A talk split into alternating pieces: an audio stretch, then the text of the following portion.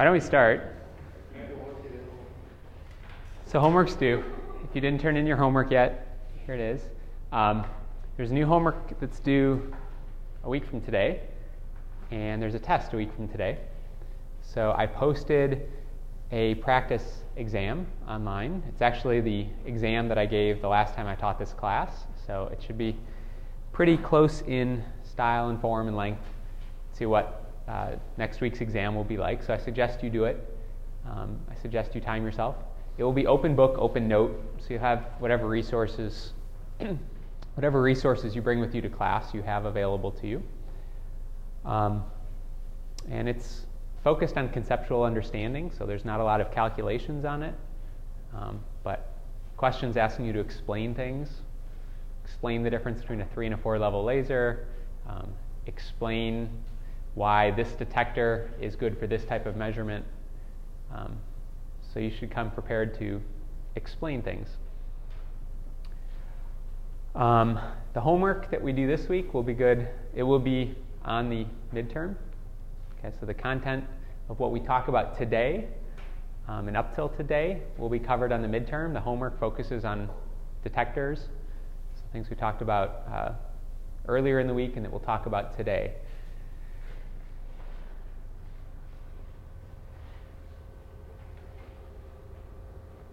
Okay, so last time we talked about all the different detectors that you might use for detecting the irradiance of a light field. And today we're going to talk about the ways you detect the wavelength. And so, just to put this into perspective, I'll remind you of what sort of our canonical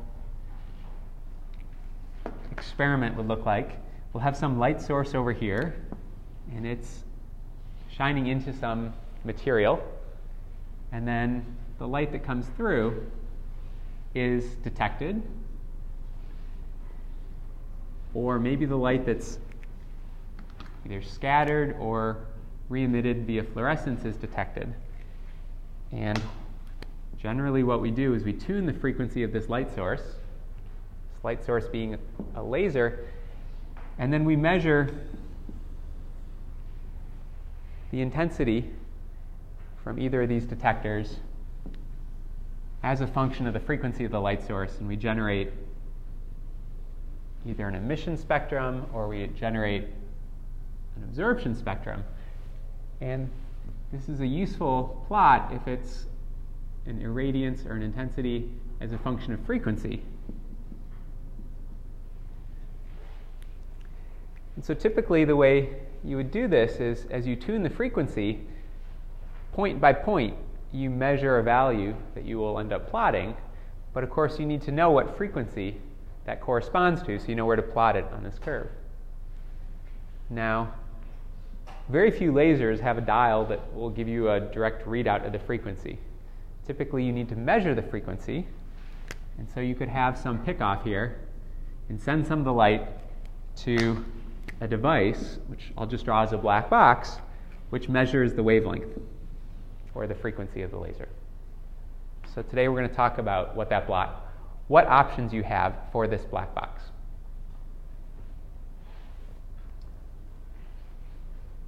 So there's two classes of devices that we can use, spectrometers and interferometers.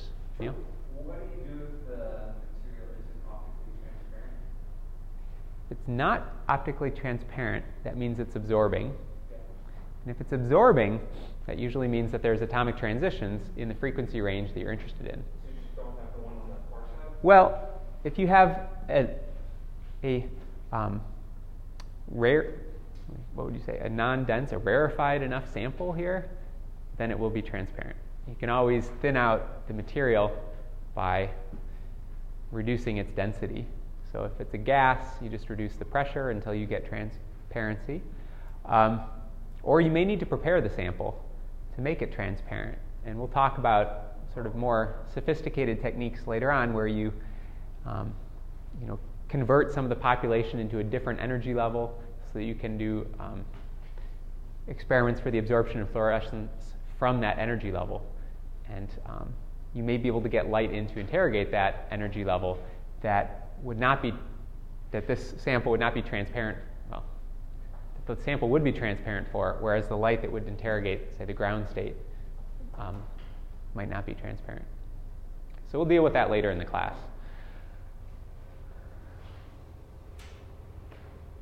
Okay, so let's start with um, sort of historically what the first device was to separate light into wavelengths and measure those wavelengths, and it was the prism, just a glass piece cut into a uh, triangular profile. And just due to Snell's law, we know that light going into this prism is going to get bent when it comes out, and typically glass is dispersive. So the index of refraction is a function of wavelength, and that means the angle that the light gets bent ends up as a function of wavelength. And a prism spectrometer might look like this. This is a very, um, this is an antique here, but what we have is essentially a telescope here and a telescope there. And so light that comes into this telescope gets collimated and illuminates the prism. It gets bent, and this telescope can be moved around um, on this stage until the light is focused through the telescope and is observed by an observer, and then you can read off on this stage what angle the light is bent at. Right? And so you can calibrate this and relate an angle to a wavelength. So here's a, a schematic of that. Um, a couple things that you generally do is you take the input light and you put it through a slit, and that lets you treat the input as essentially a point source, or actually a line source. In this case, everything that we've drawn here um, is translationally symmetric out of the page. So uh, the prism is usually a, uh, an extruded triangle. Okay, so our point source is an extruded point, which is a line. Um, and what that does is it allows the image of the slit in the telescope to be a line as opposed to a bright blob. And so you can more accurately determine the, the angular position of that line by constraining the, the size of your source. So we'll talk about how to optimize the size of this uh, slit, the size of this prism, and what effect those choices have on the resolving power of this device. The resolving power tells you um, how well it can resolve different wavelengths. Resolving power is 1 over the resolution of the device, the, the minimum wavelength difference that it can detect.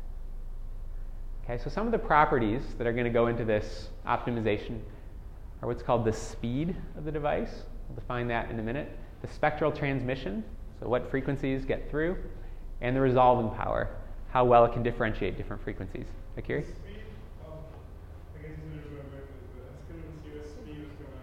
Speed means angular um, acceptance angle. It doesn't mean temporal response. Okay. So more typically modern spectrometers uh, are more likely to be based off of gratings instead of prisms, but the idea is the same. A grating is a device which diffracts light, and the diffraction angle is a function of wavelength. And as a result, the diffracted light has dispersion in it. It has a angle, angular dependence, or an angle that depends on wavelength. And so this can be used just like a prism spectrometer, just with a grating instead of a prism. Um, typically, a grating spectrometer is entirely built in reflection. So instead of having lenses, we have curved mirrors here, which focus the, which take the focused input light and illuminate the grating, and then focus that light back to a detector. You can see the input and output slits.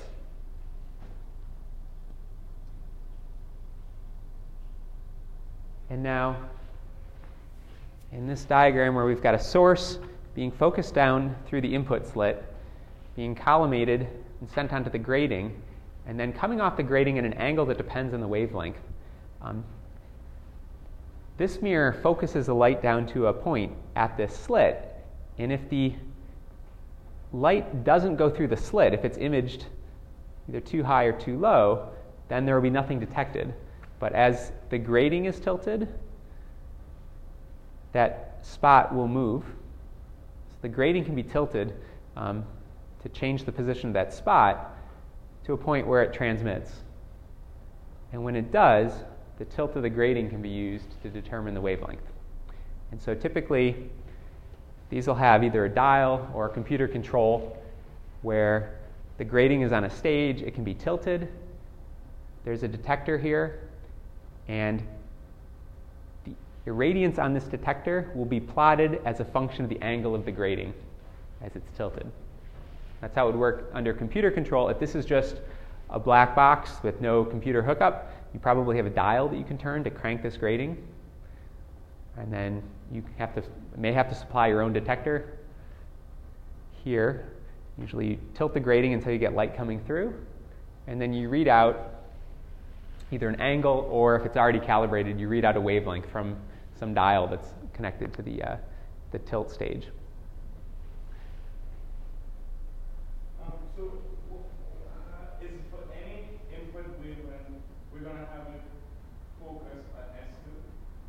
So if this were white light, then we have white light coming to here. What we have coming out of here is a spectrum. And so we see essentially uh, a rainbow here. We see a spectrum. And as we move, as we tilt the grating, we're going to move that spectrum up and down.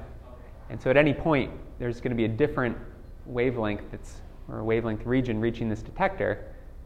And if the system is calibrated properly, that will correspond to a number on a dial that changes as we tilt that grating. So both of these methods can all do visible light? No, they can do. Uh, they can work outside the visible re- re- region. If this detector, so what would limit it in the grate or in the prism? What limits it is the transparency of the prism, the glass. Um, and in this case, what limits this is probably the uh, response of the detector. So, one of the reasons grating spectrometers are used is, and one of the reasons why they have mirrors instead of lenses, is a grating is a reflective device. So, light doesn't need to go through it. And one of the limitations of glass is it absorbs ultraviolet light. Why you don't get a suntan when you're in your car. So, prism spectrometers aren't useful for ultraviolet regions of the spectrum, but a grating spectrometer can be. And that's why there's no transmissive elements here. You can see a lens. There's a lens in this diagram out here, but that's not part of the spectrometer. That's part of the input source. Okay, so this is some of the same instrumental properties that we'll talk about as the prism spectrometer the speed, the spectral transmission, the resolving power, and it also has one that isn't relevant to the prism spectrometer called the free spectral range. And it tells you um, what range of wavelengths you can measure unambiguously. Okay, so we'll define all these properties and look at each one and how they can be optimized and what trade offs they, they introduce. Okay, so a grating is just some periodic structure that causes interference when illuminated with when illuminated with plane waves, the interference from the secondary sources on each grating tooth will add up constructively in one particular direction. And that direction is a direction such that each successive tooth has an integer number of wavelengths path length difference when the light from the incident wave travels to where the transmitted wave is. Okay, so an integer number of wavelengths is obviously wavelength dependent. For one wavelength, you may have uh, constructive interference at a particular angle, but if the wavelength changes, the angle needs to change such that the path length difference to each tooth stays an integer number of wavelengths. Okay, so I'm not going to derive that, but the result of that is given by this grating equation. It relates the incident angle so that's the angle the incident light measured with respect to the normal to the macroscopic surface. And the grating itself may have a microscopic lines that are blazed at a particular angle, but the normal is measured with respect to this macroscopic surface, not the microscopic surface. Um, so that's the incident angle. The diffracted angle, which I call theta m, there can be several different diffracted angles if you have a multi-order grating. So the zero order diffracted angle is this one, and it, it looks like reflection off of a smooth surface. And so we'd call that theta zero, and that corresponds to m equaling zero on the right. m is an integer, and physically what it represents is how much path length difference there is between light scattering off of one tooth and the next tooth. And so if m equals 0, this behaves just like a mirror. If that equals 0, the incident angle has to equal the output angle, just on opposite sides of the normal, which is the law of reflection. Okay, for m equals plus or minus 1, you get diffracted light at some additional angle or some reduced angle. And you might have higher order diffraction as well. This grating might support an m equals minus 2 order, which would be over here. And then the m equals minus 3 order might be at an angle greater than 90 degrees, which isn't real or isn't physical. So there's a limit to how many orders you can get from a grating. You can see that by if the the sine of each of these angles can be no greater than 1 right? So the term on the left side can be no greater than 2. So the term on the right side, if it's greater than 2, then you don't get diffraction. So if m times lambda over d is greater than 2, you wouldn't have diffraction. And you wouldn't have theta sub m. So the plus one, minus one, and all the other orders that we have would be where they all constructively infer. They develop from the other. Yes.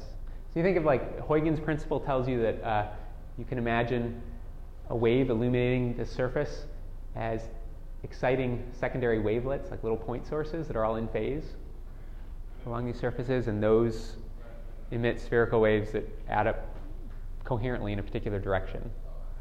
Okay, and there's different directions that which they will add up coherently. Well,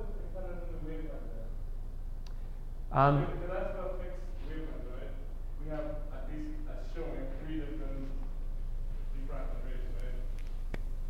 Yeah, so just imagine a series of point sources. Maybe those would be the point sources represented by the tip of each tooth. Okay, so, and let's say they're illuminated from normal, at normal incidence, so they're all excited in phase. And so they're each going to radiate a little wave that's in phase. And so certainly um, they will produce constructive interference for a wave front that's propagating normal direction. So when they've each produced a wave that's had a chance to travel a certain distance, um, those wave fronts will add up constructively and produce a plane wave front that's moving like that. But you also get a situation, well, let me see if I can draw it, um, where these are successive wave fronts produced by this source, then the wave fronts produced by this source can add up like here you have two wave fronts that are in phase. Here you have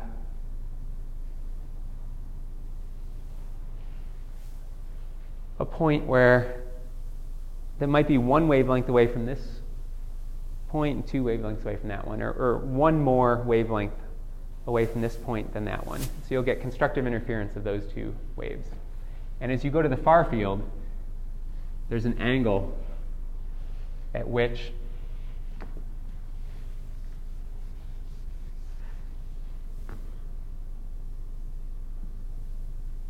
if you draw the wave fronts of a wave propagating at that angle, each one of these points, each one of these grating teeth is one wavelength apart. And so there's going to be another angle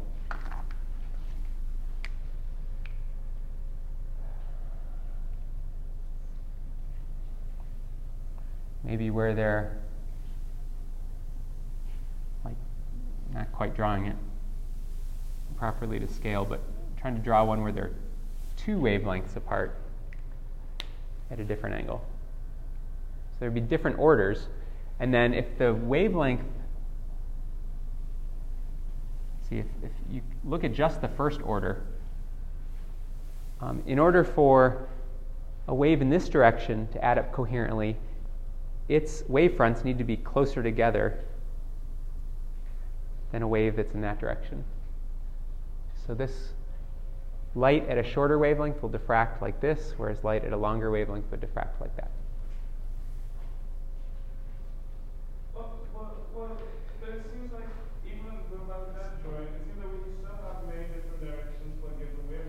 So, you know what? We can talk about it after class, but I think this is a bit of uh, a. If we can take this equation for the moment as a given, I think it'll be useful in, in understanding a lot of the properties of the spectrometer, and then if you have questions about the, the grating, we can go back and address them. Okay, um, couple interesting things about this. If you arrange this so that the incident angle is the same as the diffracted angle, that means the light comes in and you'll have the, the specular reflection is always going to obey the law of reflection, but the first order diffracted beam, so the minus first order, can be arranged so that it goes straight back and retroreflects. That, in this diagram, if I just tilt the grating this way a little bit, all these angles will tilt a corresponding amount. And when I arrange it uh, properly, I can get this first order, this minus first order diffracted angle to be the same as the incident angle. So then sine theta in equals sine theta m. And I can say that the incident angle equals m lambda over 2d. And that's called the Littrow configuration. And in this configuration, where the incident angle equals this expression, you'll get light retroreflected. So you can use this as a mirror in a laser cavity, for instance, that will retroreflect light of a specific wavelength. So once you establish the incident angle of the light, only one particular wavelength will obey this Littrow configuration. So only one particular wavelength will get retroreflected. So you can use this as a wavelength dependent mirror. Okay, so let's look at some of the properties of a spectrometer. And it really doesn't matter whether we're talking about a grating or a prism spectrometer for this first one. Uh, the spectrometer speed.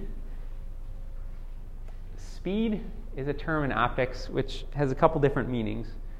There's obviously temporal speed, the speed of light, things like that. Um, but on cameras, we have uh, this is left over from the old days, but there were two adjustments you could make on a camera to set the exposure level. One is you could open up the iris to let more light in, and the other is you could change the uh, exposure time. Right, so having a short exposure time lets you capture sharp images of fast-moving things, less blurry. So if you want a shorter exposure time, but you have a certain amount of light that needs to reach your film, you need to open up the iris and let more light in. Okay, so letting more light in is referred to as being fast. An optical system that lets in a lot of light is considered a fast optical system because if it's used in a camera, it lets you take pictures of things that are moving faster. Okay, so that terminology is used for spectrometers, although it really has nothing to do with temporal characteristics of the uh, device at all. Okay, so specifically, the speed refers to the solid angle, the acceptance angle of the light measured as a solid angle, the acceptance angle of the instrument. So here's a slit in the prism spectrometer diagram that I showed before. And the basic idea is some light source gets imaged through that slit, collimated, illuminates the prism, and then gets um, gets focused by a telescope to an, by an, and observed by an observer. They can move this telescope around to change the angle, or they may change the prism angle to tune what wavelength is, is passing through to the observer.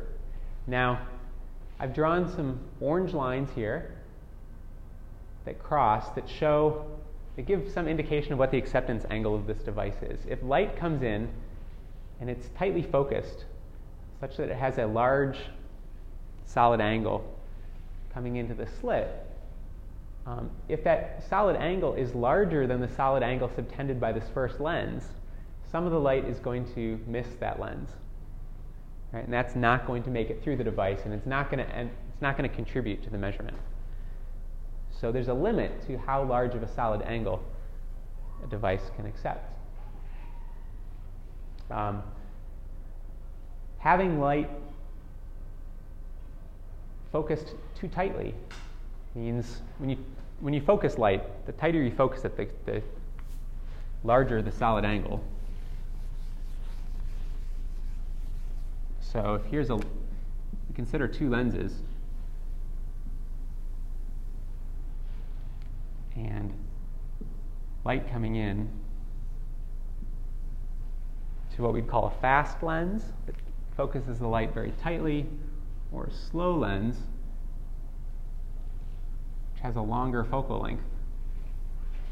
The size of the focal spot is always going to be smaller with the faster lens. So this solid angle right here is greater than this solid angle.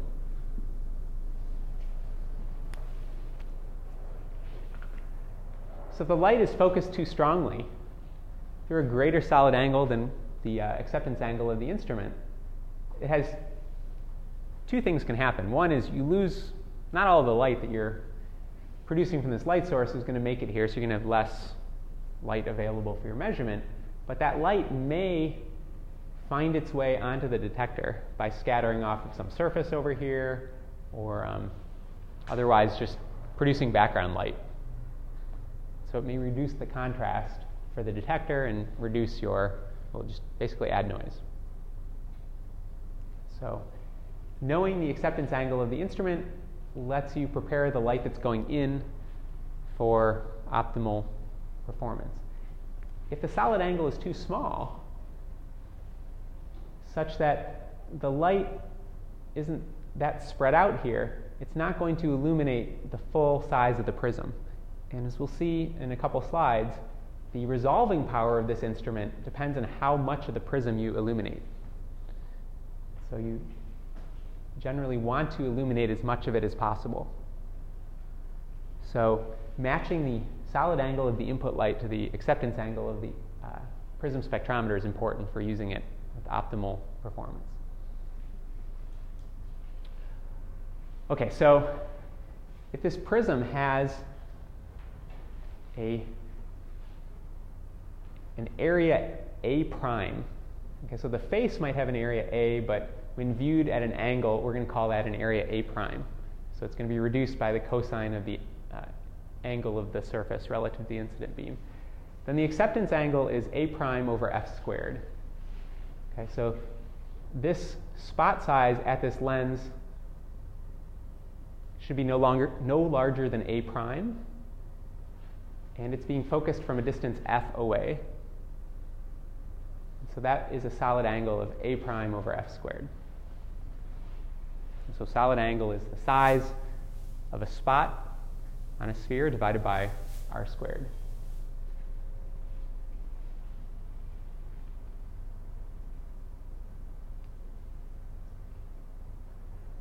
Um, this is particularly important when using laser beams. Laser beams generally are nicely collimated so that uh, it's tempting just to send the light directly through the slit because you can. You don't need to focus it down to a spot the way you would with, a, with an incoherent source. Um, the problem with that is you're going to have a very small spot then on the prism, and as I mentioned, that's not going to take full advantage of the resolving power of the device. So you can focus the light and spread it out and then focus it back down so that you illuminate the whole area. Or what's often easier is you just put essentially a piece of paper over the slit, and when it hits that paper, it just scatters. And you use the scattering as your as your source.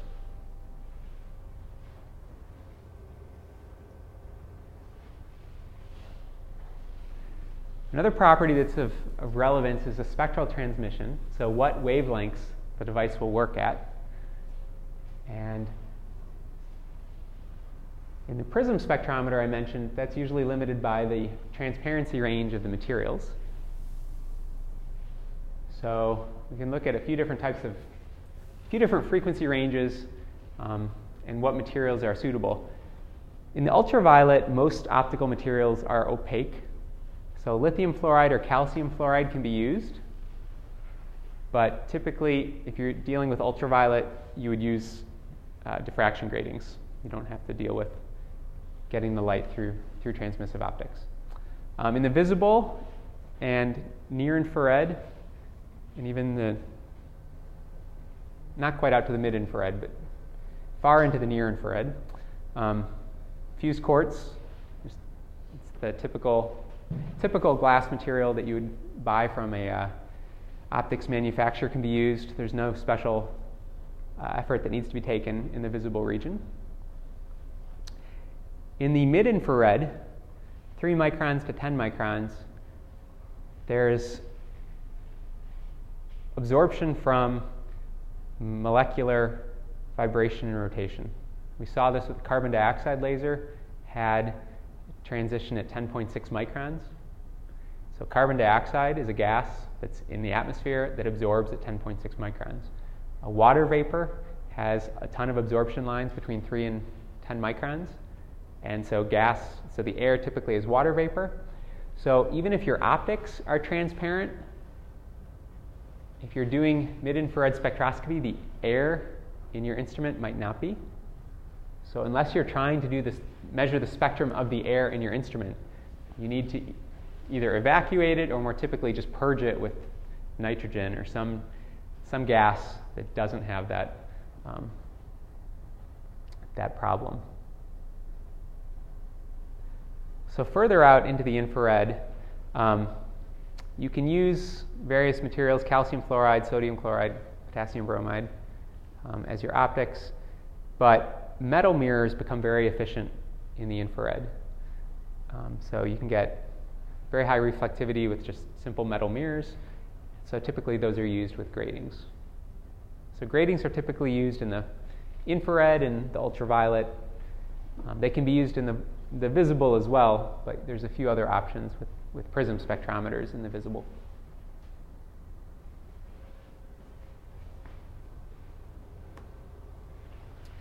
Okay, another property that I mentioned was the spectral resolving power. That's, that's related to what's the smallest change in wavelength the device can detect. It's one over, it's one over that. So the resolving power is given by the wavelength of interest divided by the smallest wavelength around that that can be resolved.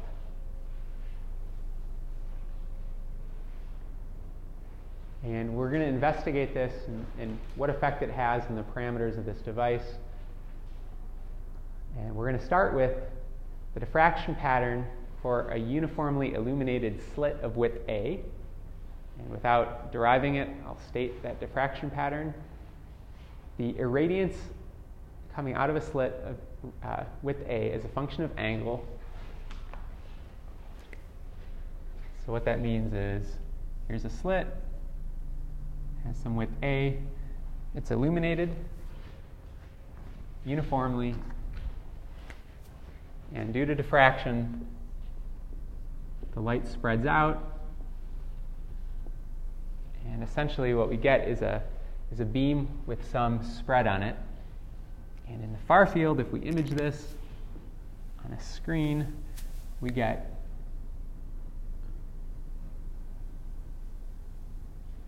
pattern that looks like this. It's the diffraction pattern of a slit, and it's given by this expression. So this expression is given as a function of angle. So that's basically this pattern mapped into angular space instead of transverse space. And so for small angles, sine theta is approximately equal to theta. And we can write this as sine of some quantity divided by the quantity. That term appears a lot in optics, and so it's given a special term. It's called the sinc function. So sinc just means sinc of x is sine x over x. And it looks well, it looks like what I drew up here. So this, this is a sinc squared function. It's always positive. Okay, so if this is the intensity distribution is a function of angle, then we can ask how wide is that beam? What is the angular width? And so the sinc function has a maximum at 0. It's sine of 0 over 0. And then it has its first null, its first 0, when the argument of this equals pi. When the argument of that equals pi, and we have sine of pi over pi. Sine of pi is 0. Okay, so if we set this term in parentheses equal to pi, we find that the angle at which that happens is lambda over a. So theta is lambda over a, this argument becomes pi, and that's where this first zero is. So it's worth, we're going to use that expression quite a bit, so it's worth uh, putting that up on the board. This angle is lambda over a. So that tells you how much the beam is spreading out after it goes through a slit. And we have a slit right here at the entrance. And so if the beam spreads out with that angle over a distance f, the focal length of this collimating lens, then its width at that lens will be f lambda over a.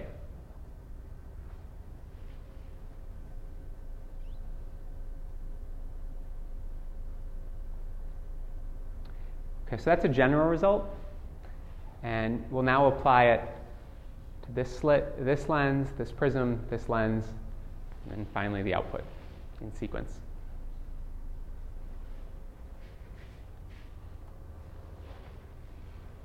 Okay, so first we have a slit here of width b. It's not, I wish that were drawn on the slide and it's not, so let me draw it here. Slit of width b, a lens of focal length f1, a prism or a grating, a lens of focal length f2, and then a slit over here. And maybe a, well, yeah, I'll draw it as a slit. And then there's some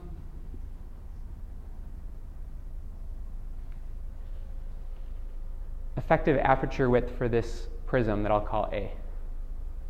So A is the, the size of the prism, transverse size of the prism projected onto the direction that the light is going.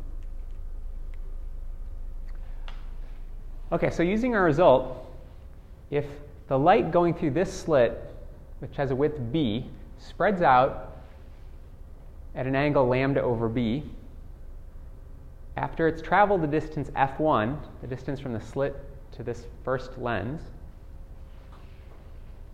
then its spatial extent will be delta x is f1 lambda over b. This is, a, this is like the half width here. So that's the size of the light at that collimating lens. That's half of it, yeah. Um,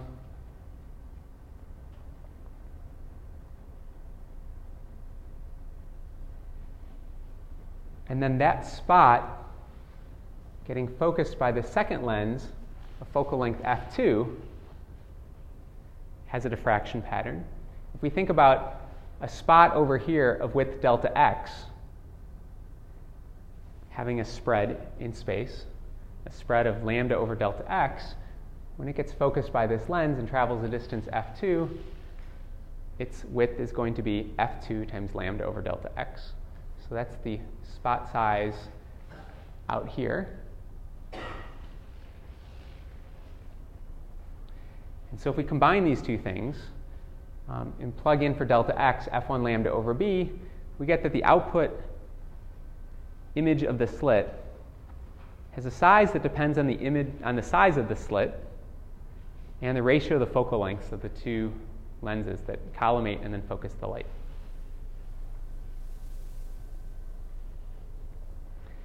Okay, so that's the diffraction. That's entirely due to the fraction, diffraction of this from this slit getting focused by two lenses. Now, there's an additional contribution to the final size of the output that comes from um, the finite width of this prism. Okay, so the, the prism may have a fin- finite width. We didn't consider that in the first analysis. But if it has a finite width of width A, then the diffraction pattern for an aperture of width A is going to be it's going to have a width of lambda over A. And when it gets focused by lens f2, or by lens 2, it will have a spot size at the focus of f2 lambda over A. So we just keep applying this, this general result for a slit width, a slit having a diffraction pattern traveling at one focal length to a lens, which point it's focused. And so this is the diffraction due to the prism. This is the diffraction due to the original slit, and the total spot size has to be at least as large as the sum of these two diffractions. If it equals that, if there's no aberrations in the system, we'd say it's diffraction limited. You hear that term a lot. If there's aberrations that cause the spot to be larger than that theoretical minimum, then that inequality will still hold. Okay, so we're almost there. If we know the spot size at the output, we can use that to figure out then how much the wavelength of the light needs to change for the image to move by at least that spot size. And that will be our criteria for what the minimum resolvable wavelength is. Okay, so if we're calling that minimum resolvable wavelength delta lambda, or the, yeah, so our prism will have some dispersion, which we'll just write as a change in angle as a function of wavelength. That's the function of the prism, is to change the angle dependent on the wavelength. And so if we can write how much that change of angle is as a function of wavelength, then when we multiply it by our wavelength resolution, that will give us an angular resolution. That angular resolution times f2, the focal length, is how much that spot moves. So if you change something by a certain angle and it travels a distance f2, it's moved up and down by an amount f2 times that angle. So that's how much the spot will move at the output due to a change in wavelength. And that needs to be at least as large as our diffraction limited spot size. Okay, so the resolving power of the spectrometer is lambda over delta lambda.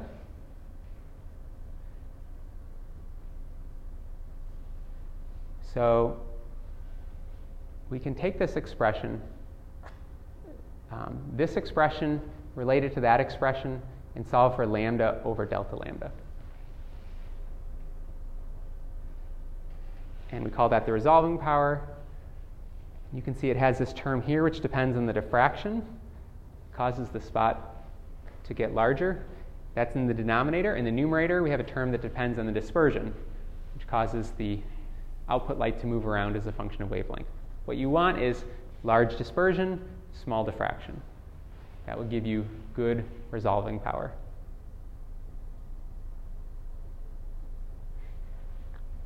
So you want this term in the denominator to be small. Okay, so one thing that you typically have control over is the slit width. And on most spectrometers, there's a little micrometer that you can turn that will move the two sides of the slit in and out. So you can control the slit width. So if you set the slit width to zero, then you've minimized the size of the denominator. You've maximized the resolution. And that maximum resolution then is going to be 1 over a to the minus 1, which is just a times d theta over d lambda. And those are all properties of the prism. A is the size of the prism, as seen by the light coming in at an angle. And d theta, d, d theta, d lambda is related to this, the dispersion of the prism directly through Snell's law. Okay, so this is why you need the, the light to illuminate a large portion of the prism. Wait, that b equals zero is really saying b much much less than lambda. Well, the problem is if b equals zero, you're not letting any light in. So you've got great resolving power and no light. Okay, so we're going to see that although that's a theoretical maximum, it can never be achieved. And there's a practical maximum right here that says since we don't want the input light to be, so as we tighten and tighten B and make it smaller and smaller, we're spreading out the diffraction pattern. We don't want it to spread out so much that it exceeds the size of that lens. That's we mentioned that before. If your input light exceeds the speed or the input acceptance angle of your instrument, you're just contributing background light. So you don't want that. So there's a minimum size for B that gives you a diffraction pattern that equals either the diameter of this lens or um, more likely the size of this area. You can always, it's pretty easy to get bigger lenses. Prisms, in order to get a bigger prism, you also need a wider prism, and that increases the amount of glass, and so there's limitations usually come into play on how big a prism you can get. So, if you're limited by the size of the prism, then the half width of your beam is um, lambda, the half angular width is lambda over b. The half spatial width is lambda over b times f. And if you want that to equal half of a, then the minimum value for b that you can have is given by this expression 2 lambda f1 over a. Okay. That value for b will give you a spot size at the prism that's equal to the prism size.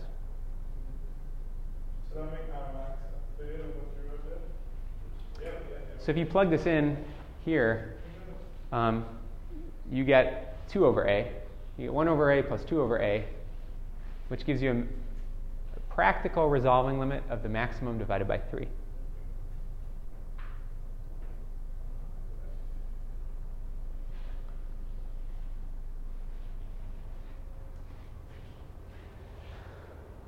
Okay. Um, let's see. The next slide, I derive this, what d theta d lambda is in terms of the index of refraction. Um, I I'm going to skip some of the math here and just point out that light going through a prism gets deviated by an amount that depends on the geometry of the prism, geometry of these angles, and the dispersion of the material. You can work out the geometry of um, epsilon being the apex angle, alpha being the incident angle, and theta being the deviation angle. So, how much the output light deviates an angle from the direction of the input light. And you can you can work out that the input angle is given by this expression. So that's alpha equals theta plus epsilon over 2. The angle in the material, the transmitted angle, is epsilon over 2. So this is Snell's law at the interface. And then differentiating the left and right side allows us to get a relationship between d theta and dn.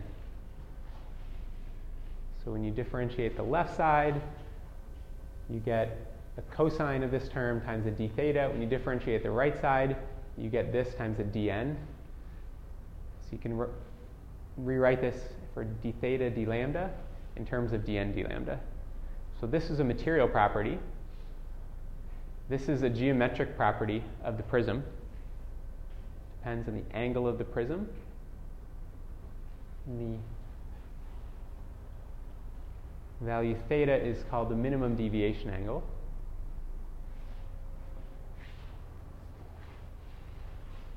And you can work through it a little bit and find that you can write can write this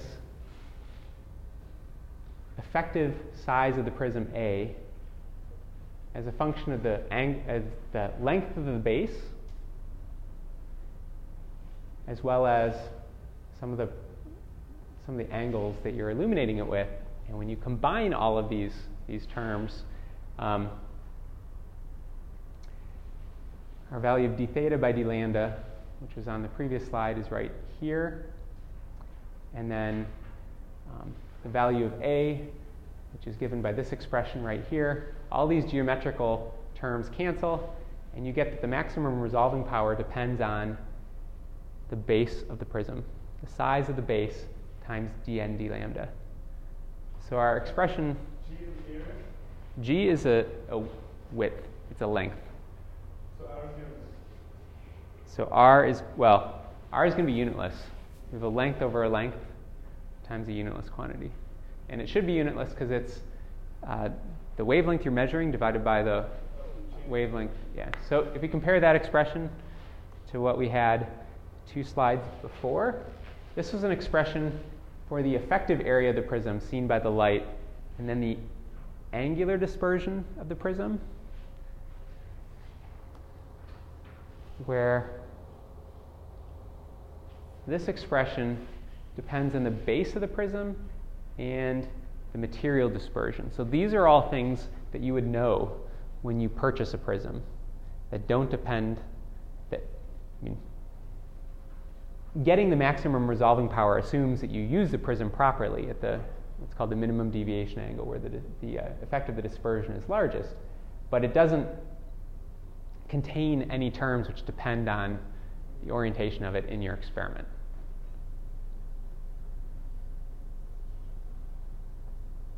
Neil, did you have a question? Okay. Okay, so this is again saying that in order to get good resolving power out of a prism, you're limited by the size of the prism. And typically, cost limits how big of a chunk of glass you can have uh, in the device.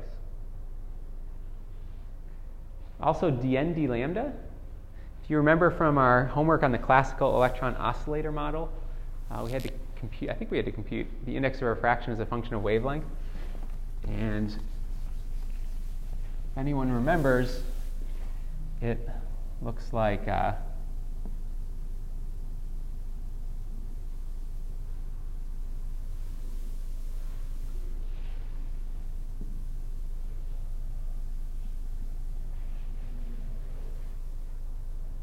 actually this is it's drawn backwards. But the index of refraction, this is the fact that it's not constant as a function of wavelength is what's called dispersion, and it gives rise to this dn d lambda. And the dispersion is a maximum in this region here, near an atomic resonance. So you can always operate closer to an atomic resonance to increase the dispersion, but in the process, you also increase the absorption. Remember, this was the real part of the index. The imaginary part, which was proportional to the absorption coefficient, had peaks near these absorption lines. And so that's going to limit how long of a prism you can make or how, how much glass your material can go through. So you see there's all these trade-offs.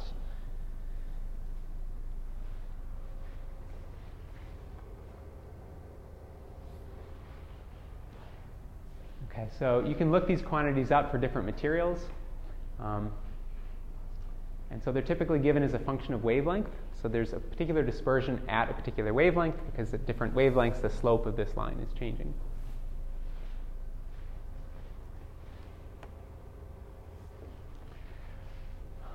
We can compare that to the angular dispersion of a grating.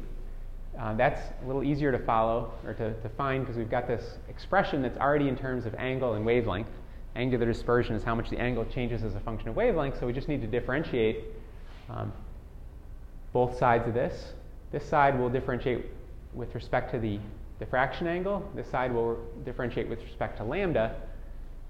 And that gives us the change in the output angle as a function of wavelength is m over d cosine theta. So d was the, the groove spacing on the grating. Remember, m is the diffraction order, so it's an integer. So clearly, what this says is for higher order diffraction, you get more dispersion or more um, angular deviation as a function of wavelength. And so we have a similar expression for the maximum resolving power. This is actually taken from our derivation for the prism. It depends on the, the effective area of this grating that the illumination sees. So if it's coming in at an angle, it's the width of this grating uh, times cosine of the incident angle. So that's the area. d theta d lambda was just calculated up here. And it's useful to write the effective area as the, this term nd, I'll explain in a minute, would be the width of the grating that's illuminated times cosine of the, of the angle of the, of the light. And now this width we can write as some number n of, of grating lines that are illuminated, each of a width d. If there's n lines illuminated, and each one is a distance d apart, then the area or the, the width that's illuminated is n times d. The reason it's useful to express it that way is d theta dm has a 1 over d in it. And if we write the value for a with a d in it, then the d's cancel. So when we plug in this expression here, this expression here, we get a, a nice simple expression for the maximum resolving power that is m times n. The diffraction order times the number of grooves that are illuminated.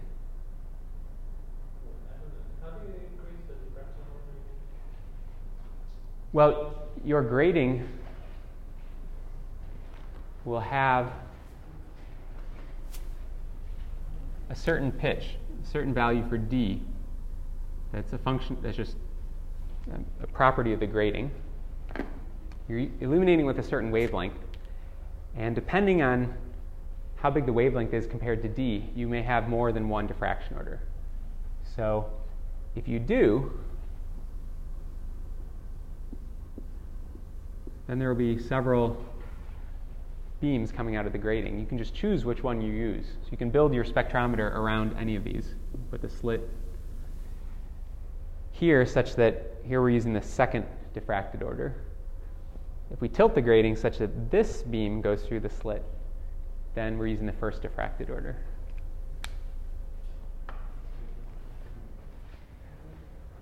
Okay, so there's an advantage to using a higher diffracted order, and there's a, an advantage to illuminating as much of the grating as possible. It gives you better resolving power. Well, it comes to this base has a length a, then this this term, I'm sorry, not a. If this has a base, let's say, of width w, a was the width as seen by light coming in at an angle. If it's coming in at an angle, this width is pro- projected onto that angle is w cosine theta. Yeah, I was just trying to figure that out when I was when I was saying it on the board. Um,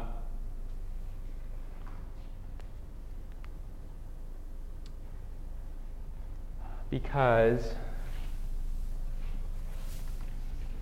gratings are a little funny when they're used away from Littrow angle. So let me take a grating, illuminate it at normal incidence with a round spot. Okay, if I look from a top view, the spot on that grating is going to look like a circle. Um, and let's say that spot has a width W. Now the diffracted light is going to come off at some angle.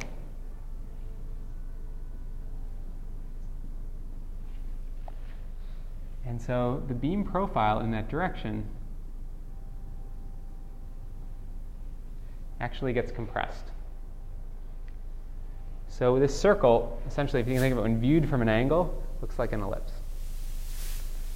The, from the direction of the diffracted beam, the region of this grating that's illuminated looks elliptical, and one side gets compressed by an amount theta m, by cosine theta m. So this width is W cosine theta m. Okay? That's the output beam, and that's what diffracts, producing a spread in my output spot.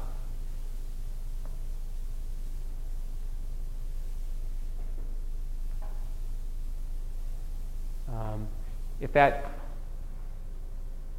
that drawing isn't clear to you, consider a ray coming in on one end of the spot and a ray coming in on the other end. And imagine the diffracted angle goes to 90 degrees. Clearly, these two rays will collapse on top of each other, and the width of the, the beam would be zero. So a circular spot going into a grating does not come out circular, it comes out elliptical. And it's the output light that we're concerned with, because that's what produces a spread on the beam, and that's why we use a uh, theta sub m there. Okay, so using a higher diffraction order is one way to improve the resolution of the device, but just like we had with the prism spectrometer, we run into an issue there. Um, this time, the issue is one of free spectral range. So the term free spectral range means how much variation can you have in the wavelength and unambiguously resolve it. So a free spectral range can be given in terms of wavelength or in terms of frequency. How much can the wavelength or how much can the frequency change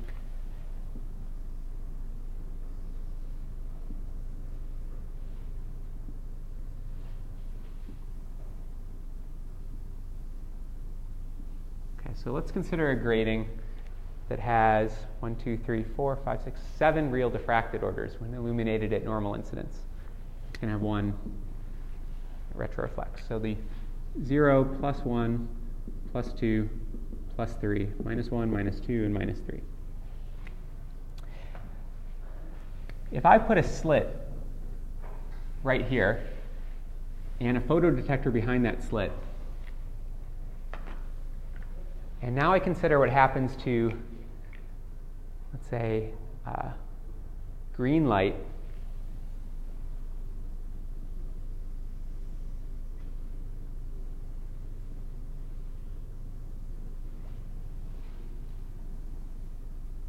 That's also diffracted. We have two wavelengths in my incident beam. I'm representing them as red and green. They both get diffracted. And I want to tilt this grating to steer, say, this first order diffracted spot across my slit. And as I tilt it, I'll see the green light go through, then I'll see the red light go through. I'll see two peaks. If I plot those as a function of angle, I'll get a spectrum that, that has two frequency components to it. Now, if I continue to tilt it, eventually this zeroth order term is going to go through. Right? And it's not going to be clear whether that's the zeroth order term or that's a wavelength out here somewhere in like the infrared. Okay, I get aliasing. So there's a limited tuning range I can have before I can't tell the difference between um, one beam and another. So let me say, let me imagine these frequencies are separated by one free spectral range. What that means is the first order diffracted beam that's green is collinear with the second order diffracted red beam. That's the case, if I detect this light, I don't know whether it's the first order green or the second order red. Right? So the wavelength at which um, the second order, or the mth order of one beam has the same angle as the m plus plus one order of another beam. That wavelength difference is the free spectral range. And it limits how broad of a spectrum you can measure with this device. It's not an issue with the prism spectrometer because the prism spectrometer only has one output order, but because this has multiple orders, um, that is an issue. And the free spectral range decreases as you go to higher and higher diffraction orders. So the higher and higher diffraction orders are spaced closer together. And as a result, there's less and less angular tilt that you can have within one free spectral range. So that free spectral range is given by lambda over m plus 1.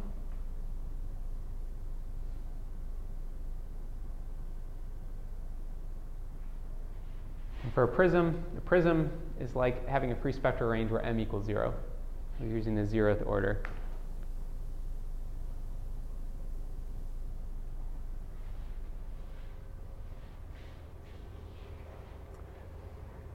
Okay, so in the homework next week, you'll work out some of these terms. Like, you'll derive, I think you derived this formula. Um, so let me talk about some of the issues you have with spectrometers. I think next time we'll talk about interferometers. Um, maybe you can help me out. What are some of the advantages of a prism spectrometer to a grating spectrometer? You don't have. You don't have as many orders. So how does that? Yes, there's no issue with the free spectral range. Another way of saying it, the free spectral range is is as large as the wavelength you're measuring, so there's never any am- unambiguity.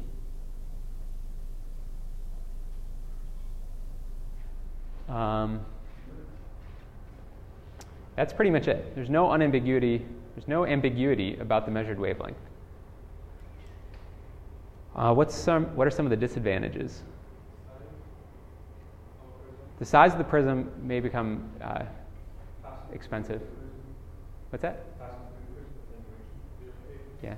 So the, the, just having to transmit through a material limits the, the spectral range which you can use. So the transmissive optics can limit the range over which you operate. So in a grating spectrometer, what are the advantages of using a high order diffraction group, uh, diffracted beam? High value for M.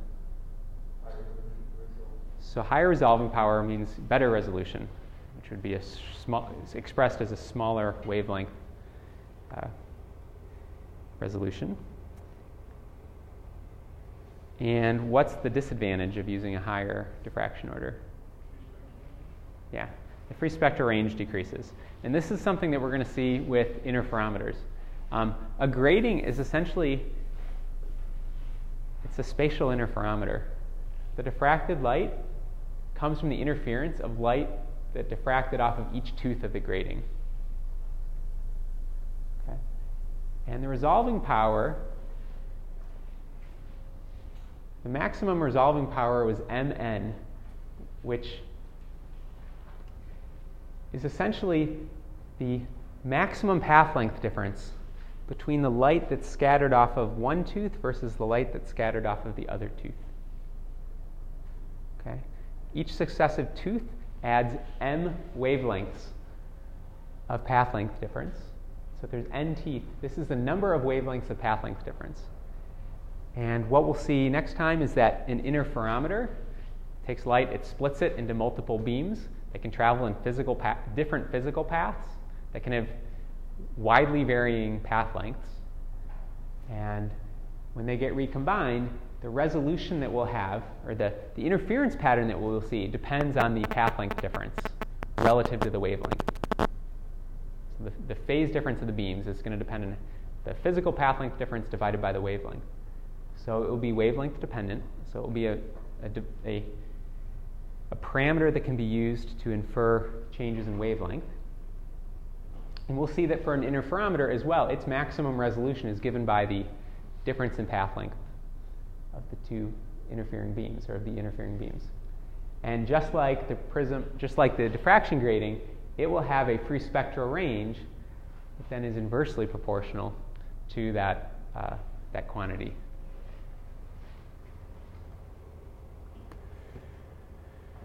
So, as I mentioned, interferometers can be used to discriminate against wavelengths. They combine beams that have traveled different paths, and those path lengths can be made arbitrarily different. So, on a tabletop, um, just placing two mirrors and, say, a Michelson interferometer, where you have light that's split, travels in two paths and is recombined, even if you eyeball it and try to make these path lengths the same, they're very likely going to differ on the order of a millimeter or so. Even if you use a ruler and try to make those path lengths the same, they're typically going to differ by something on the order of a millimeter. A millimeter is about a thousand wavelengths. Okay, so an interferometer like this can have a resolving power of on the order of a thousand without even trying, essentially. And as we increase the path length difference, we can get on the order of a meter or so path length difference with no problem on a tabletop scale interferometer. And that'll lead to a resolving power on the order of 10 to the 6, 10 to the 7. So they can have excellent resolving power, but that comes with a cost. That means very small free spectral ranges. Okay, because again, um, we consider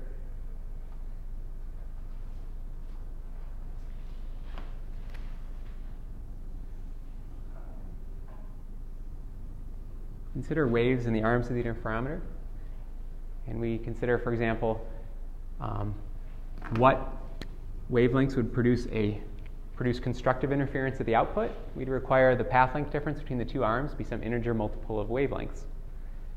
So there's a variety of wavelengths that can accommodate that.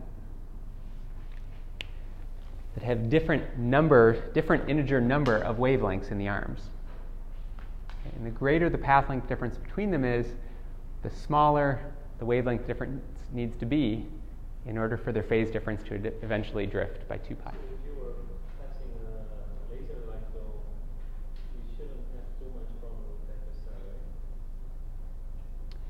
Well, so Aren't the wavelengths very close together? I know they're, in theory, they're supposed to be one wavelength. Yeah, so what happens is if you have a laser that has a narrow frequency width to it, and you build a cavity and you send the light through the cavity, um, it's relatively straightforward to build a cavity that has a free spectral range that's much greater than the laser wavelength. So, if you were to plot the intensity going through an interferometer as a function of frequency of the light. For a Michelson interferometer,